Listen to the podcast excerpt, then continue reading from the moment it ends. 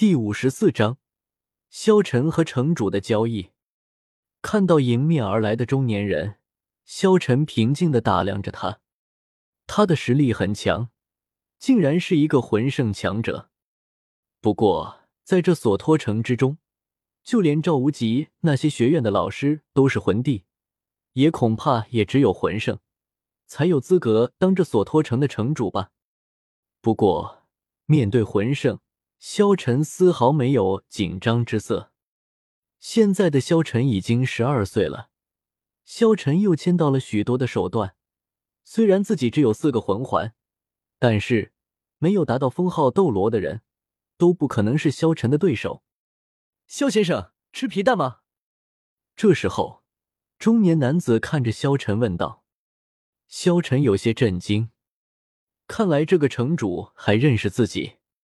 没想到肖某的皮蛋不仅在诺丁城有销售，还传到了这索托城来了。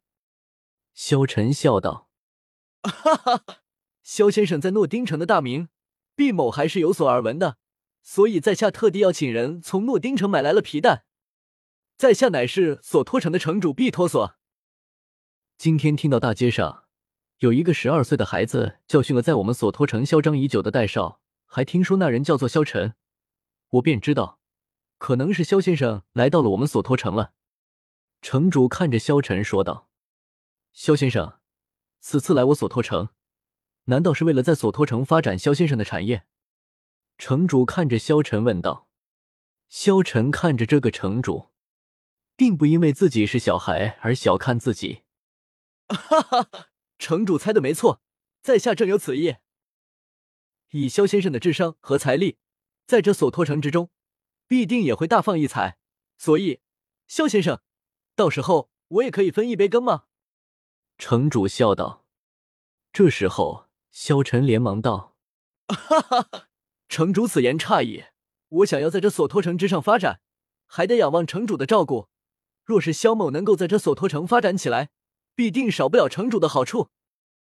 哈哈哈，那就期望和萧先生合作愉快了。”这时候。城主伸出了手，萧晨淡淡一笑，也伸出了手，两人握在了一起。萧先生若是有什么要帮忙的，一定要和毕某说。城主立即笑道。萧晨想了想，也不客气，淡淡道：“现在有件事情，的确想要拜托城主你。”哦，不知是何事？城主连忙问道。萧晨笑了笑道：“不瞒城主，这一次我来索托城，除了皮蛋产业之外，还想要做另外一个产业。”哦，不知是何产业？城主连忙问道：“我想要办一个学校。”此言一出，城主有些不解道：“办学校并不赚钱，不知萧先生为何要置办学校？”萧晨笑了笑道：“我这一次并不是一个人来的。”还带了几个妹妹，但是在这索托城，只有一所史莱克学院，但是我嫌史莱克学院太差了一些，所以我想自己置办一所学院。这时候，城主立即就了解了，连忙道：“好办，好办，肖先生置办学校是为我们的索托城的教育事业做贡献，我们当然欢迎。那就请城主替我找一个地方，当然报酬当然少不了城主的。”萧晨说着，从自己的储物空间之中拿出了一万金魂币，放在了城主的面前。城主看到金魂币，瞬间眼睛都直了。哈哈，好说好说，萧先生尽管回去等消息，等我一切办好了，萧先生来便是。城主立即道。萧晨也满意的点了点头，然后两人再谈了谈细节，萧晨便离开了城主府。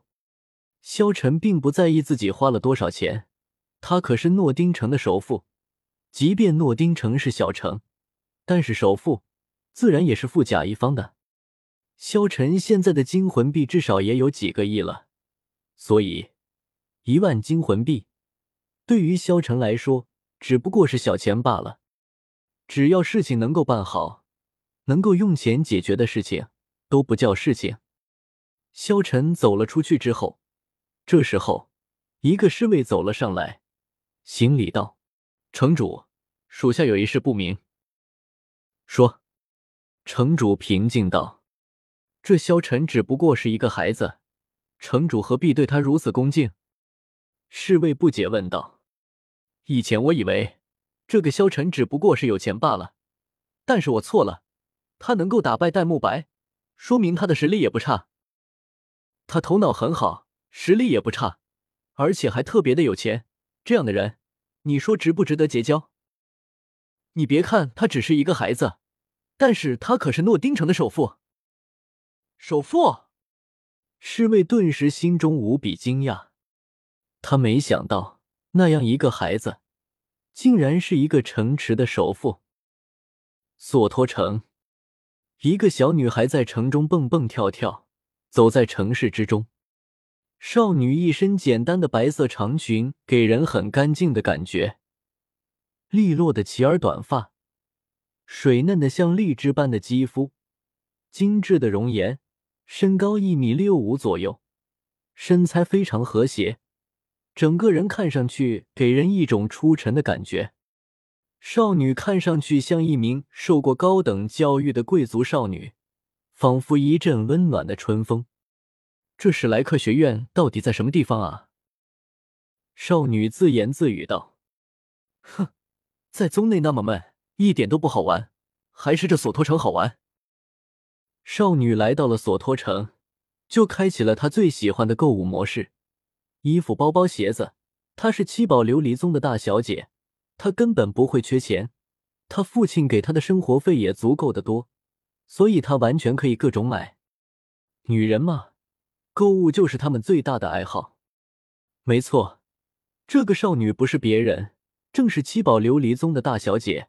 宁荣荣逛了一会商业街，宁荣荣也累了，坐下来休息了一会。不知道这史莱克学院有没有像是传说中的那么好？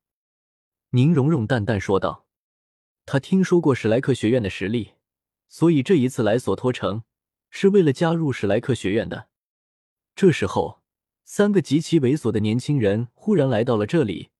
为首的年轻人穿着华贵的衣服。一张极其猥琐的脸，后面两个都是他的跟班。小妹妹，你怎么一个人在这里啊？年轻人看着宁荣荣问道。宁荣荣冷冷的看着年轻人，这种人他见惯了，不过平时他都没有一个人，所以有人会替他打发走。但是今天自己是一个人偷偷溜出来的，根本没有人知道他在这里。滚！宁荣荣冷冷的一声，对于这种人，他丝毫不想和他们多说一句话。